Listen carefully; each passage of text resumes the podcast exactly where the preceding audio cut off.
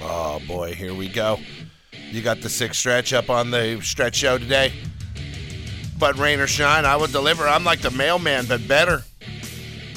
That's what I am. Stretch always delivers, and I am going to be here today to give you the show, and hopefully all this week. What'll happen is at some point, if I completely lose my voice, I will not do a show because I can't stand to listen to myself, let alone sound like crap on top of it. So if I get too far gone, I, I will run some best ofs this week. But as of now, we're going to do the show. We're going to try to bang it out. We got Danger Boy Deegan on deck. Not something I've never done. Here's what's crazy it is Monday, it is the day after Daytona.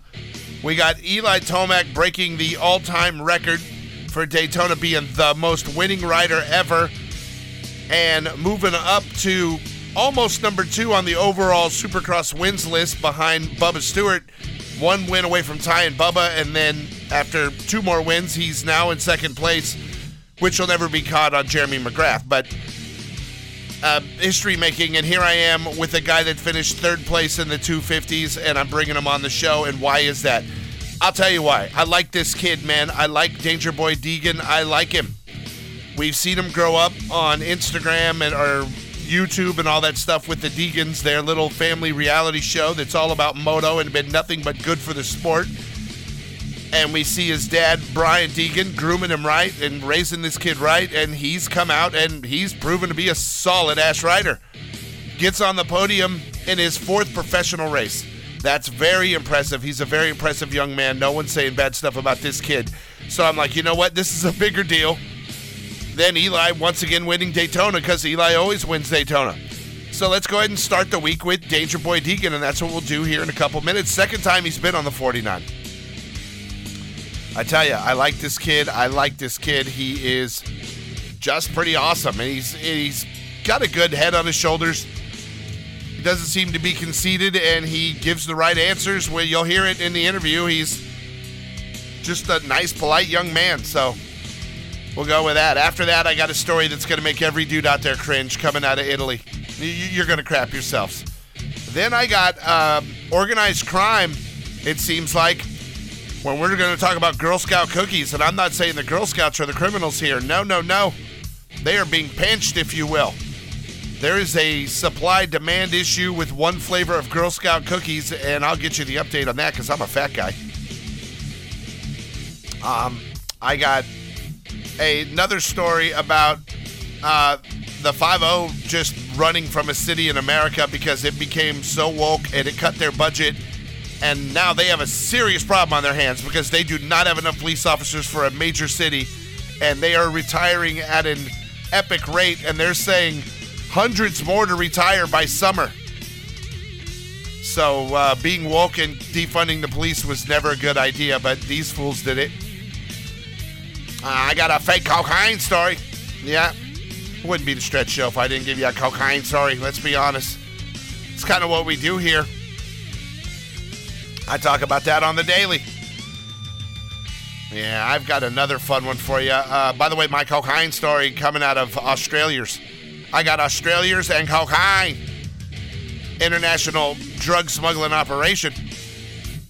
Then I have a story in Tacoma, Washington. Speaking of woke and stupid and police, and it's got to piss you off because it pissed me off when I read it. It pissed me off when I read it. I'm like, really? They're not letting these dudes do their freaking job, man. And then we'll go down to Brazil, uh, and we'll talk about a murderer, even though he didn't get apprehended in Brazil. No, no, no. He got apprehended at an airport in Portugal and he is, well, a fine young cannibal. His family's defending him, saying he would never do that. I'm going to go out and say, yeah, he probably looks like he did. We'll find out, though. So get ready. We got everything that you know and love on a stretch show, plus a hell of a lot of moto. Mr. Deegan, we got the moto minutes coming up, plus the entertainment report. All of that and more. So strap it in. It's a Monday. Let's get through this week. I got to get myself back to healthy, and we'll power through. It's the Big 4 9. The man urge. Entertainment report. And finally, one year after the big old Oscar slap, Chris Rock finally went in on Will Smith and his bald wife, Jada. He did it on a Netflix special that was shown live. The first time they've ever done that happened over the weekend. He went in on him. He definitely did. He also called out Will for staying with a lady that cheated on him, called him a bitch. All in all, I would say that the woke bitches in the Smith family probably didn't like it, but everybody else thought it was pretty damn funny. Andrew Tate announced that he's grown a full head of hair in jail, and then photos of him from inside prison were leaked. And a full head of hair may be an understatement. Trust me, 99% of dudes that have shiny bald heads that are shaved, it's because they're massively balding. So he doesn't really have a full head of hair. He's got a full head of what hair a bald dude would have, I guess. His lawyers are coming out from all the social media backlash going, that's not a full head of hair. And they're saying you really need to worry about justice and not Andrew's hairline. And finally, Ja Morant, the star player of the NBA's Memphis Grizzlies, has been temporarily sidelined by the team after posing on an Instagram video of him in a nightclub, it looks like, walking around with no shirt on and a handgun in his hand. Morant also was accused by a teenager of brandishing a handgun at him last year when they had a beef on a basketball court at Morant's house. No charges were ever filed in that case, but it does look like that teen may have been telling the truth. The man urge. Entertainment with Stretch. Big 49, it is Stretch, and right now we are sitting down with not your winner of the 250 class. It is definitely the guy that all of the attention is on because he is 17 years old. His name is Danger Boy Deegan, aka Haiden Deegan. And uh, here it is, your fourth professional race. You're already up on the podium. Big, big win. A lot of people never get there in their entire career. You've got it in four races. So, how stoked are you to, you know, be going on this trajectory so far for your racing career? Uh, yeah, it's definitely super exciting. It was one of my goals, so we ticked off another one, and uh, yeah, I got a taste of it, and I definitely want more. Nice. Now, uh, we saw you at A2 when you were racing in the futures. You hadn't turned pro yet. And then uh, it, it was a pretty good run. You finished sixth overall, a lot of eyes on you. And then afterwards, bam, we were surprised to see that you were going to get to race. How did that decision come about so quickly between the futures and Anaheim? And then a week later, here you are uh, racing at Houston, it was. yeah, definitely happening fast after futures. I wasn't even Yeah. sure if I was gonna race, so Okay. uh, we pulled it, and we are like, yeah, we why, might, might as well go race. So go get the experience, and uh, so far it's been going great, and uh, yeah, just keep on Yeah, learning. going great. Now, uh, Haiden, let, us talk about this. Your dad, obviously, is Brian Deegan, a former motocross racer himself, a freestyler, a, a legend in the game. He really is. And a lot of people look at you and they're like, well, his dad made him do it. Like, how much of your racing career and what you're doing right now is all you and not, you know, being pushed in by your father like a lot of people from outside that don't know the situation w- would think is going on here? Uh, yeah, my mom didn't want me to race dirt bikes after all my dad went through. So we started, and my dad got me on a dirt bike. It was kind of it, was gonna happen eventually, and Yeah. uh, from there I just fell in love with it. Would always watch Yeah. the guys outside do freestyle and stuff. So fell in love with dirt bikes, and uh, from there just been grinding to get start get up to this spot pretty much and race Yeah. Supercross. I've been wanting it for uh, my uh, I couldn't say whole life because I'm only 17, but uh, that little span. So. And uh, now we're here, so we're just gonna yeah keep getting better, hopefully. So you're saying it's definitely you and not a, a family pressure to carry on the family business. Yeah, it's it's a all me thing. You know, I want to.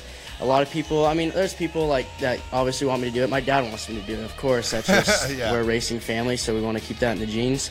And uh, but yeah, I want it bad. All right. Now, did you ever think after just four races you'd be getting on the podium? I mean, we've all seen you ride since you were a little kid with the uh, you with the YouTube channel that your family has, and it's been fun watching you grow up and, and just seeing you become the rider that you are. But still, four races in and you're on the podium for the first time. Does that blow you away at all?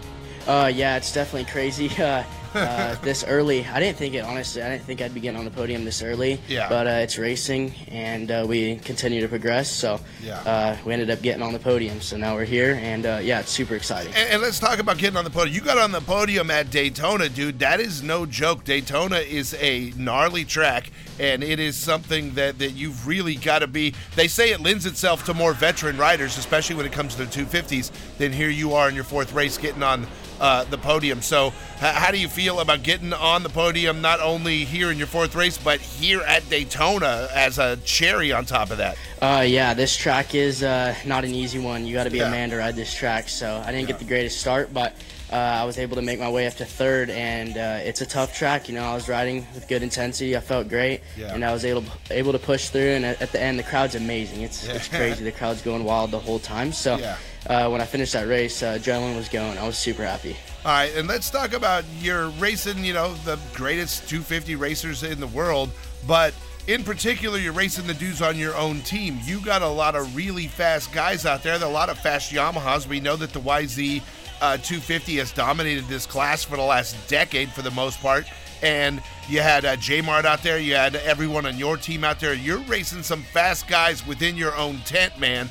Uh, how awesome is it to come out on top and, and get up on the box today ahead of all those guys, even? Um, yeah, definitely. It's kind of hard too because some of my teammates would come from my neck too, which you kind of got to realize it's racing. So Yeah. uh, Martin in that last one, they he did run into me a little bit, but Yeah. I held my ground. I like kind of leaned into the turn, so it wasn't a big deal. It's racing, but uh, yeah, overall, it's just uh, the team. My teammates are good. You know, they're fast riders. Yeah. They just I think they got to learn to put it together a little more. Which I mean, as I, I see that, and that's stuff I got to learn from. So uh, yeah, but we got some fast guys on the team, and I think they can put it together. They're they're up there. Yeah, for sure. Uh, but that's the thing. You were able to show a massive amount of maturity for a very young rider in the sense of just kind of sitting back, not making mistakes, and capitalizing when anybody ahead of you did. So. Great riding from you so far. Let's talk about this though. Let's go back to the family. Uh, you're already halfway to your dad's podium total. So, uh, what has your dad got on you left in pro motocross after today? Oh shoot, yeah, my dad's definitely uh, he's got that over me. He's got the win and the ghost ride. That's so, right. Uh, these guys are some some fast dudes in front of me, and uh, I'm not to their pace yet. So we got to keep working, and uh, hopefully, yes, my, my dad's still beating me with that goal. So uh, we're just gonna you know keep pinning work, and maybe we'll get up to their speed. Who knows? But they're going fast right now. So if I could do that, though, I'll be super excited. All right, yeah, I, I say this season you're breaking Dad's uh, complete total on the podium by the time it is all done. Seeing what I'm seeing out of you after just four rounds, man. Great watching you. Congratulations, uh, Haiden Deegan, to your entire family and to the entire Star Racing Yamaha crew. Hopefully, we'll see you back up on the box again next week. I am Stretch. This is the Big 49, your home of Moto Rock Extreme. Big, big, big. The Big 49. Moto. Minute. Brought to you by LBZ. Daytona Man strikes again. Eli Tomac picked up his seventh overall win in Daytona over the weekend. He's the winningest rider on that track in the history of the sport, and they are comparing him to Richard Petty, who had seven wins there as a NASCAR driver. That's the kind of company that you're in for Eli Tomac. He is just killing it out there. Now, next week, we are heading into Indianapolis, and it looks like it's going to be a regular supercross type set. We don't have that crazy indoor outdoor track of Daytona. We're not doing a triple crown. We're getting back to indoor supercross racing. We'll see if Eli can extend his points league when we get there. I am Stretch. Another Moto Minute brought to you by LBZ is coming up one hour from now. Big Four Nine. It's a stretch show on a Monday. I'm ailing. Bear with me as I struggle through the week. I'm trying to get you a decent show. Shout out to everybody listening on the podcast right now. That is up and running everywhere podcasts are served. Just go stretch show Big 49. Bam, you'll find it. We are there everywhere. Everywhere podcasts serve. All right, right now, I got to tell you, I'm playing the Nookie because this guy will never do it for the Nookie again as long as he lives.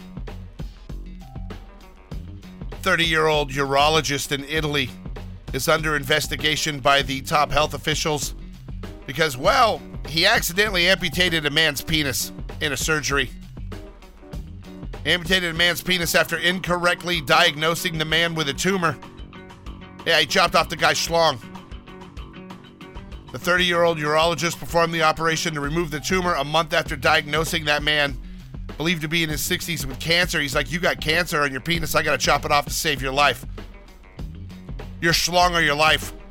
And the guy chose life, and they chopped off his schlong. Only there was a problem. Reports suggest that the penis removal operation went down without a hitch. Until later analysis revealed there was no reason for it whatsoever. The guy didn't have cancer or a tumor on his schlong. Devastated patient. They now call him Dickless Joe. Uh, he's now seeking compensation over the mutilation of his member. which took place on San Donato Hospital in Arezzo, Tuscany, Italy. Case has a preliminary court hearing coming up here this week. Here's what's crazy a similar case was reported in France in December after a series of errors resulted in the total removal of a man's penis. That man also, uh, the, the, God, okay, the guy in this situation, the doctor's in his 30s, but the man is in his 60s. This case, they chopped off a 30 year old man's penis. Left him with just his testicles and no feeling where his member once was. That guy was interviewed and he said, I have hatred towards the doctor that did this to me. They call him Ken doll now for, for fun and games. Ken doll with balls, that's what he is. Yeah, he says, I'm really devastated. This is very shameful. Patient said after the surgery, he said, Inside, I knew it. It was either death or that. And indeed, he had to removed everything. Just left with his testicles there, a little nub at the base. Says you can't replace the feeling of a penis with several sensors. No, you cannot. The French guy, he's going to get like a million dollars, a million euros. They say is what he sued for, but he ended up with only $55,000 in damages. They took your schlong. You got 55 grand. That is not a fair trade. I'm not giving that trade. No, no, no, no. So no word on how much this guy in Italy's going to get. But if your doctor ever tells you you got cancer, ever tells you anything, like we got to remove your penis or your balls, get a second opinion, or a third or a fifth opinion. A little lesson from your Uncle Stretch Dog. Yeah, don't believe doctors. Sometimes they feel like just chopping off your junk. They're like, I'm going to show this guy. I'm going to tame this stallion. I'm going to chop his schlong off. Usually, when you got a wild stallion, they chop their balls off. Then it's called a gelding, that horse. You're not a gelding when they chop off your penis. You're a eunuch. You got a set of nuts with nothing to blast. Oh, man. Got to sit down to pee like a girl. This is horrible. All right, coming up next, I got to get out of here. I can't stand to hear my voice this long because it's awful. Up next, we're going to talk about Girl Scout cookie scandal. It's coming. It's out there. I'm going to tell you the insanity of paying up to $30 for a box of cookies. It's the Big 49. Big 49. Finally, Southern California has a real rock station. Big 49 is a stretch show.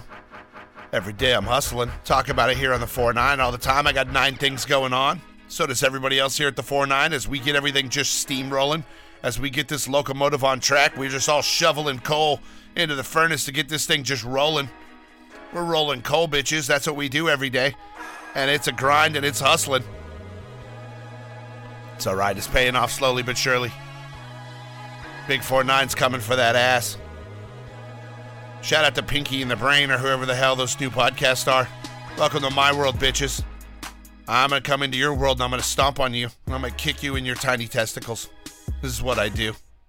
I'm, bu- I'm a bully. I'm a broadcast bully. I'm to come on the radio and I'm to squash all things smaller than me. And that would be everything. Everything is smaller than the big 49 in my eyes. So here we go. But let's talk about some people that are hustling right now trying to make a dollar out of 15 cents. You know how it goes. You're like Rick Ross.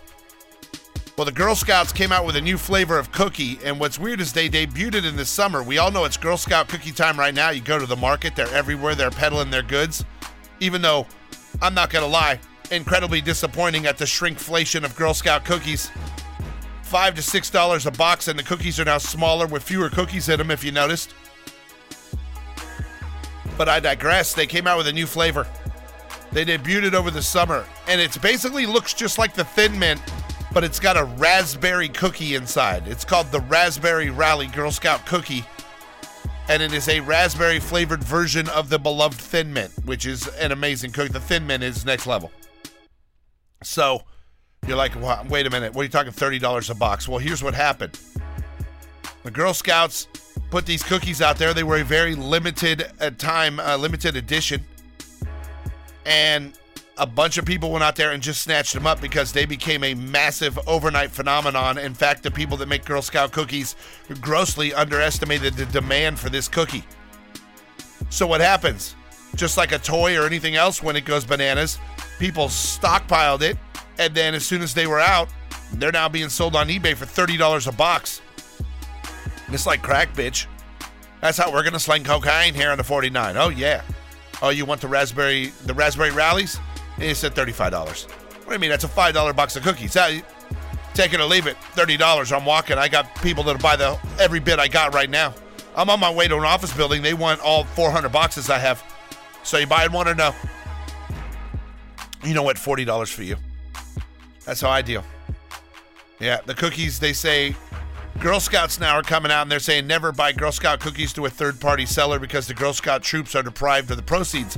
To which I say, bull effing crap. No, they're not. The cookie was sold. These people didn't steal the cookies, they bought them at market value. And now that the market dried up because you guys didn't plan right, they're selling them for a massive. It's like ticket scalping, but for Girl Scout cookies. That's what's happening. If you sold the concert out and you sold them for 25 bucks, that's on you. Scalpers bought them and sold them for 300. Is it illegal? In a way. Is it shady? In a way. But I think it's disingenuous for the Girl Scouts to come out and say, don't buy these cookies because it doesn't help the Girl Scouts, because it does. They've already got their kickback. The Girl Scouts already made their money on these cookies. You can't double dip. So what the hell? Some BS right here. Girl Scouts are crying wolf, is what I think. I say if you want the raspberry cookies, you better get online and get them before they go to $50 a box because they're headed that way. It's inflation. Joe Biden's in office, man. These things will be $75 here in another month or so. oh, man. All right, I'm going to get up uh, onto my next story, and that will be this. Uh, we're going to talk about a city where the police are evaporating because they're all quitting and retiring and leaving, and I'll tell you where that is next. It's the Big 4 9. Big, big, big The Big 49. moto.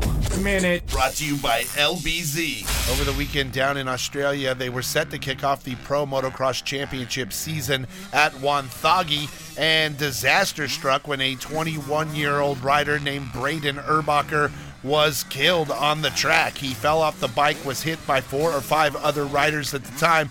Medical crews rushed to his aid and they were unable to resuscitate him, and the 21 year old was pronounced dead at the scene. Very, very tragic day. They postponed the race after that, and our condolences go out to his family. I am Stretch. Another Moto Minute brought to you by LBZ is coming up one hour from now. Big 4 9. It's a Stretch show here on a Monday. Stretch sounds like crap because he's, well, he feels like crap. Sick as hell. I'm living on the Tussin. I'm just chugging a bottle of Tussin. Got it right here. I just take a hit off it every now and then. Man, nothing you could do. I got no COVID or anything. I tested for that. I got COVID tests in my house. I just got a cold that's kicking me in the nuts, man. Not like an Italian doctor. It hasn't quite chopped them off, but I am not feeling great. But let's power through. Let's talk about Austin, Texas. I love Texas. Texas is a great place, but I can tell you this Austin, Texas is the anus of Texas. Why? Because it is the woke leftist capital of Texas.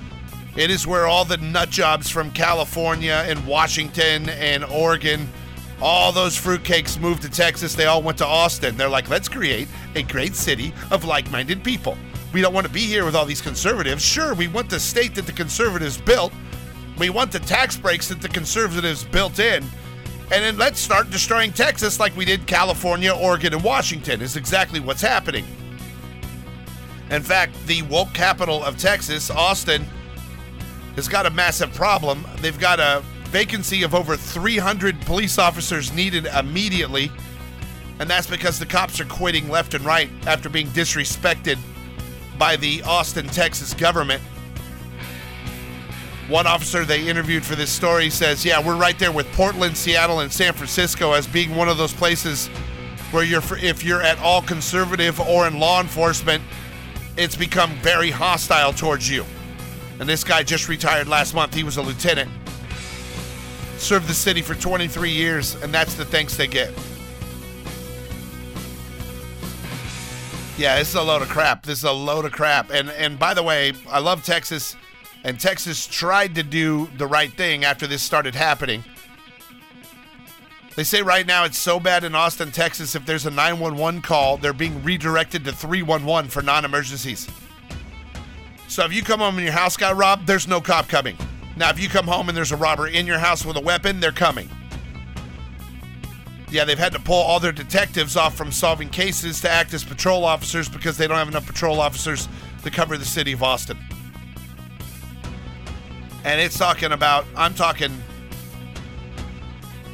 insane. We're not talking about a city with no crime. Say in 2021, the city had 88 homicides. Although that number decreased in 2022, the first six months of the year saw dramatic increases in the numbers of rapes at 179 and over 2,000 aggravated assaults. Only problem is they don't have the detectives now or the cops to deal with it. They say the city's attitude towards its police department started to shift as all the nutjob liberals moved in from all the nutjob liberal states. They say they don't even feel the city was really appreciating the police anymore, so they're all like, let's get out of here. This is BS. Austin, they say, has always been a very liberal leaning city as far as Texas goes, but it used to be pro law enforcement at the same time. They say they expected us to do things uh, right away. Obviously, they weren't hypercritical like they became.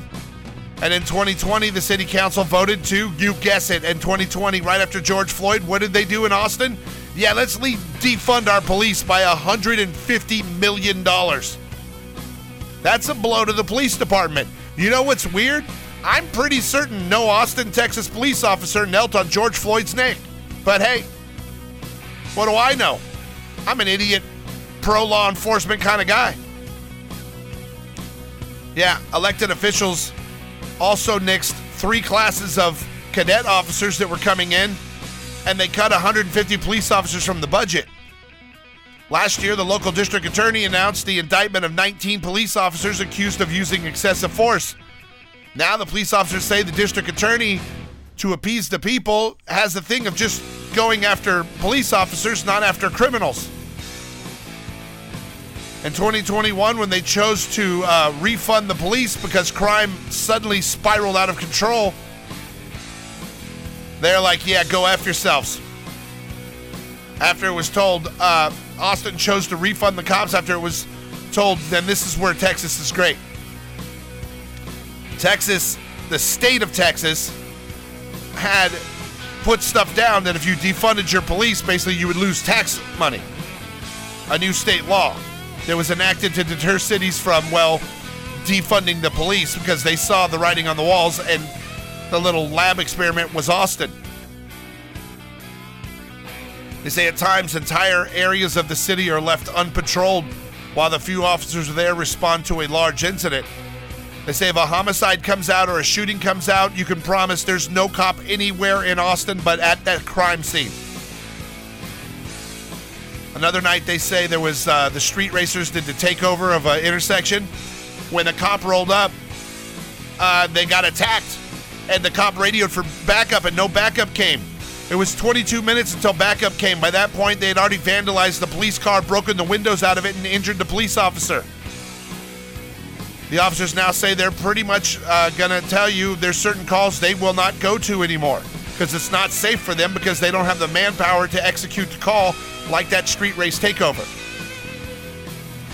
They're just saying they hope that at some point it gets so bad, everyone's going to realize something's got to be done and they'll fix their woke ass, dumb ass, nonsensical babble like all these other dumb woke ass cities. You know, we need we need the police.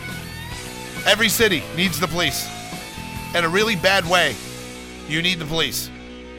When things go bad, you need to call somebody that comes with a gun and a lot of dudes that will come and save your ass, and that's the police.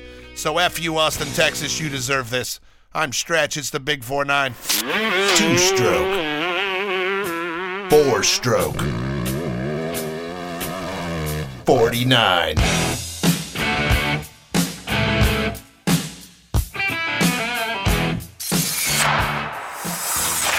Big 4 9, it's a Stretch show here on a Monday. Time to talk about cocaine. Slinging cocaine. Boy, I gotta tell you, somebody's gonna be in trouble. This happened down in Australia's international drug smuggling cocaine ring by the Mexican drug cartel. Listen to this. Mexican drug cartel made an attempt to deliver 2.4 tons of cocaine. 2.4 tons. Say a estimated street value of $1 billion. And it all got pinched by the popo. Cocaine. This is a massive amount of cocaine. They say, here's what's crazy though, in the story, they say this one drug bust represents half of what they think is in Australia on the annual. So they do $2 billion worth of blow a year in Australians? Even though I have to look at uh, my business model here, the authorities either are bad at math in Australians or something because they say we're looking at 250 to $400 a kilo for cocaine. That's not very good. That's what a eight ball used to cost back in the day. Back when Rick Ross was slinging cocaine, doing the yayo, they were getting $250 for an eight ball, let alone a kilo. But then again, when you're bringing in 2.4 tons, maybe that's the wholesale price of cocaine. I don't know. So here's what happened, though. This story goes way back. It just happened there in Western Australia.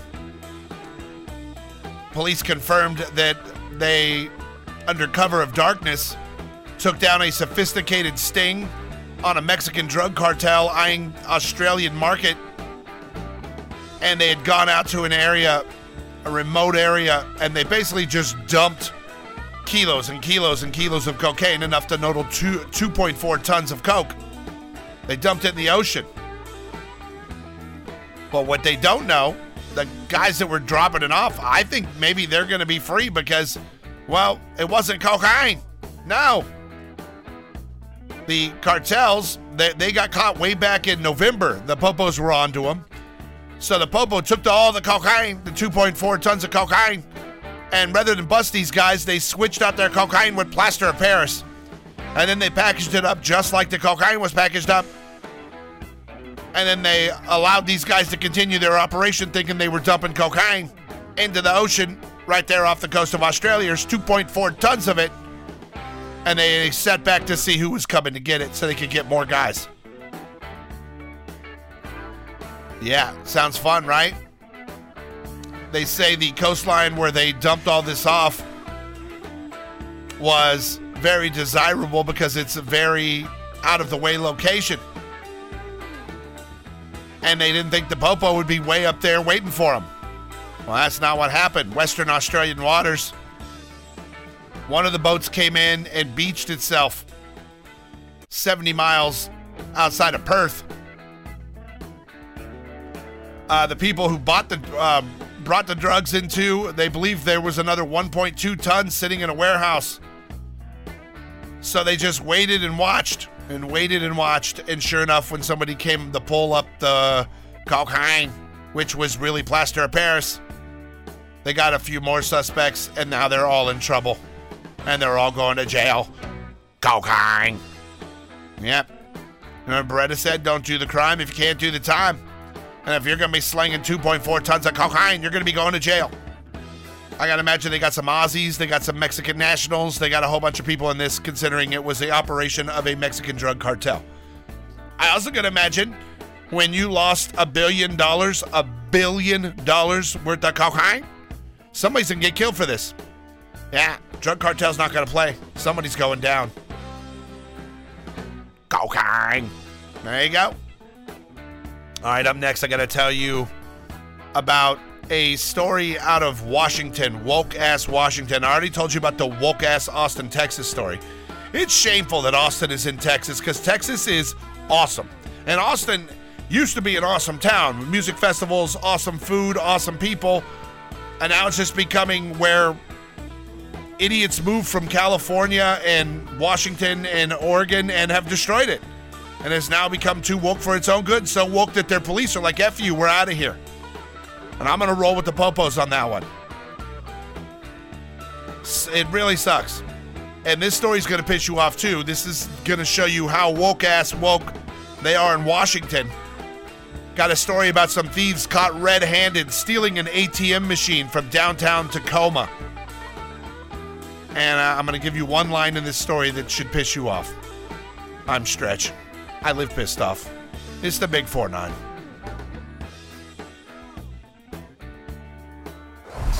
Big, big, big. The Big 49. Moto.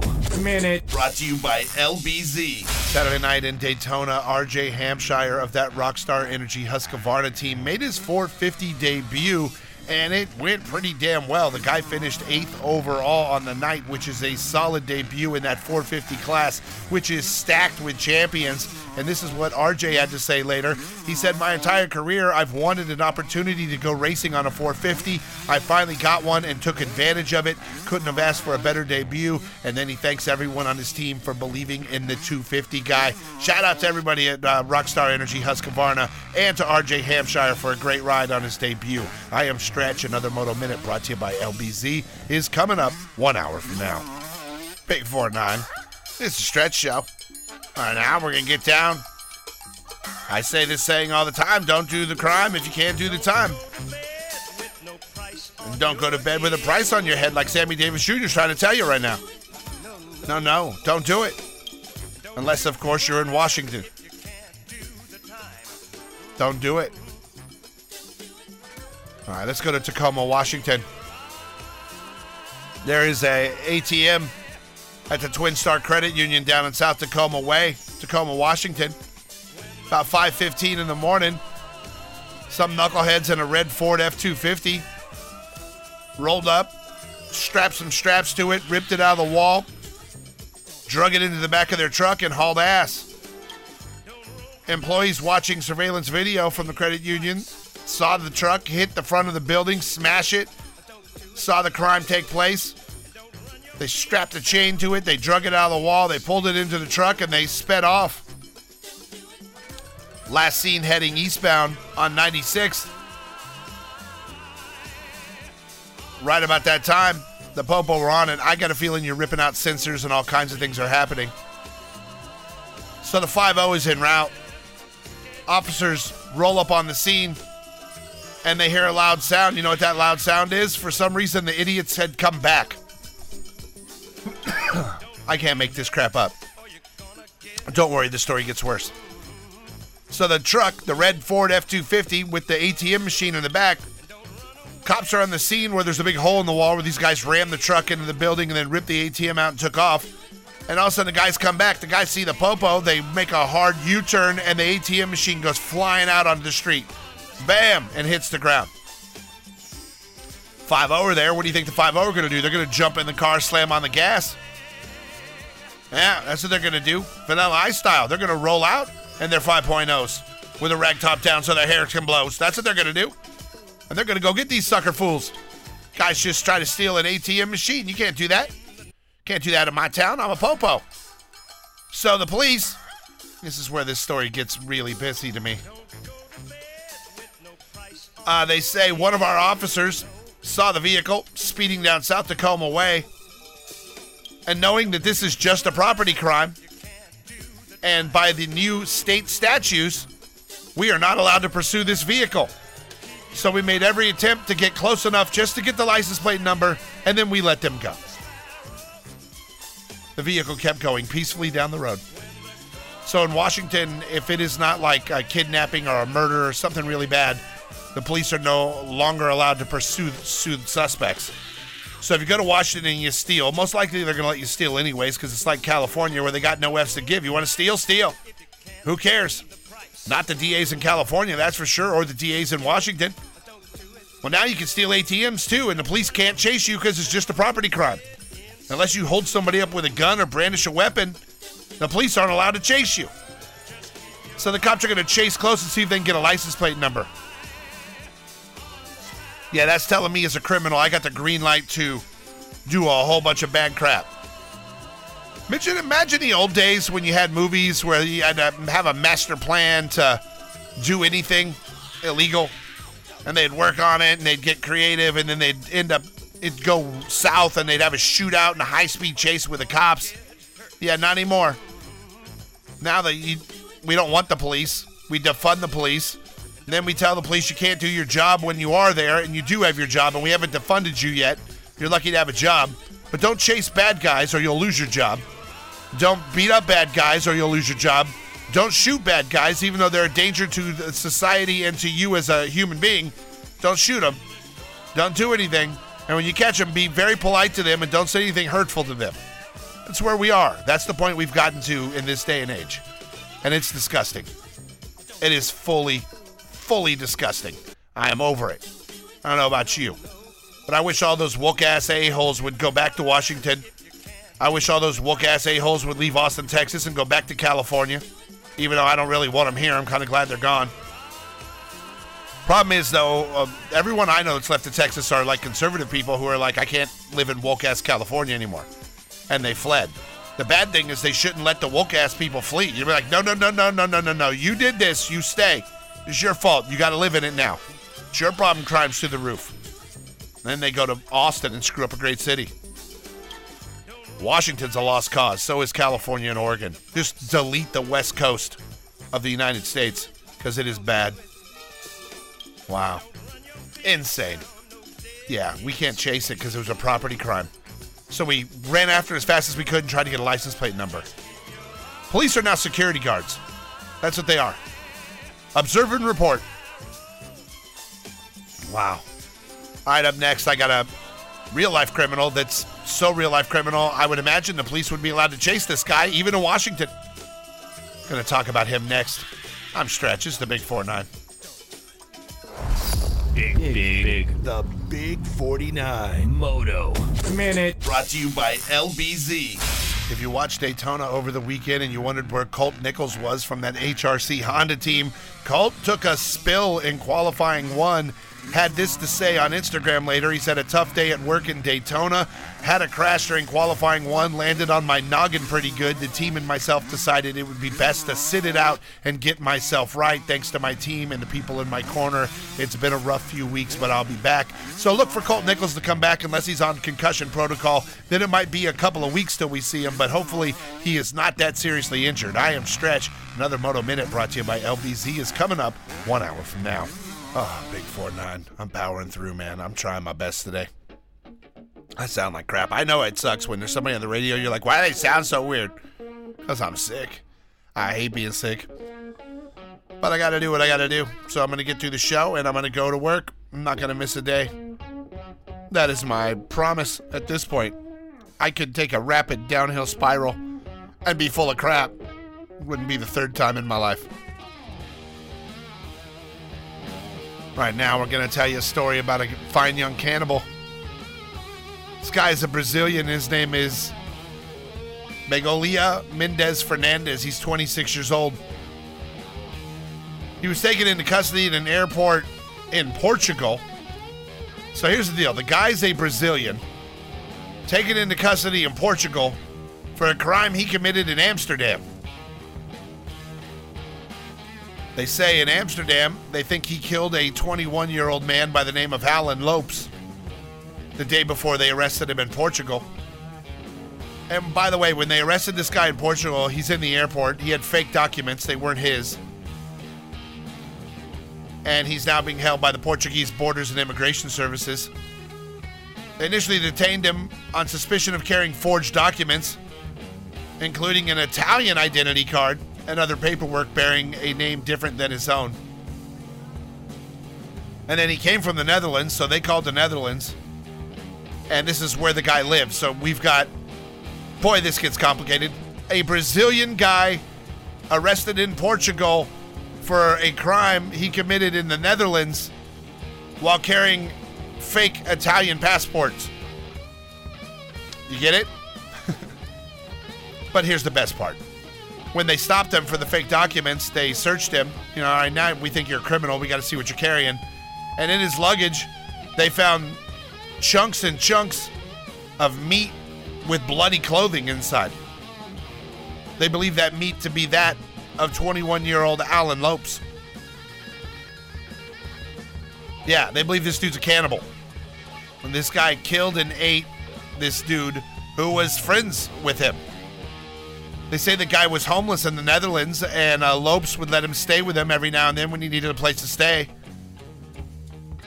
And they found Lopes uh, dismembered and partially eaten body. Day before this guy bounced out of the Netherlands and headed to Portugal with fake documents. And now they're testing the meat in his uh, suitcase to see if it does indeed belong to a human being. Yeah, they say uh, they believe Fernandez has engaged in cannibal practices. The 26 year old, they went to his Facebook page, described himself as 2% genius, 98% crazy. He's already made his initial court uh, appearance there in Lisbon, Portugal, where he will remain in custody until he is extradited to the Netherlands to face murder charges. Lopes, on the other hand, they found him dead Sunday night in a house in Amsterdam that he shared with his mother and sister. The victim's sister says Fernandez was the homeless guy that uh, her brother would let stay there sometimes. Now, they found the cannibal's mom, and she's like, oh, no, no, this was self defense. She says, according to her son, who she's talked to apparently, that her son was having dinner with the victim when Lopes offered him human flesh to eat and also showed him videos about cannibalism. Then she says that uh, Mr. Lopes tried to kill him and it was self defense, and then he only took the human meat with him so that he could show the authorities, uh, yeah, this is what he had when I when I killed him. Problem is, uh, you fled the country with fake documents after, so I'm gonna go ahead and say your mom's got a bad story. You fed your mom a line of crap, and it's your mom, so she's supposed to believe you. Yeah, sorry, mom, your kid's a cannibal. A Brazilian cannibal. Sounds like a fun time right there. All right, I gotta get out of here. Try to get better. Go drink some tea, blow my nose, drink some more tussin. See what I can do. Coming up here in the final hour, we're gonna have Danger Boy Deegan if you missed it, and then I'm gonna wrap it up. So sit tight, bitches. We'll be back with the Danger Boy in a little while. This is the Big 4 9. Oh boy, Big 4 9 stretch is to get out of here. Not a moment too soon. Hopefully, I'll get some rest. I'm not guaranteeing that because, well, everyone in my house hates me. So I'm to try to uh, get off to the overnight shift, get that done, get some rest, and get back on here and do a show for Tuesday. I do know this. I will talk to Eli Tomac for the Tuesday Spectacular. And then we'll have Haiden Deegan in the middle of the show if you missed that. Good talking to Danger Boy Deegan. Like that kid. Congratulations to him, his whole family. I like the way they roll. I'm going to get up out of here. I, I got nothing left to say. I really don't. I'm sick and I'm tired. I'm going to go drink some Tussin and break out. You guys look out for yourselves. Be good to people. If you get a chance to go over and give some money to our friends at St. Jude's, please do that. We encourage that always. That is a wonderful thing any time of the year. Doesn't have to be the holidays or when the Supercross is doing it. We push it year round here at the Big 49. It's a very important place. So I'm going to pack up now. I will talk to you again tomorrow. Until then, God bless you all. God bless the United States of America.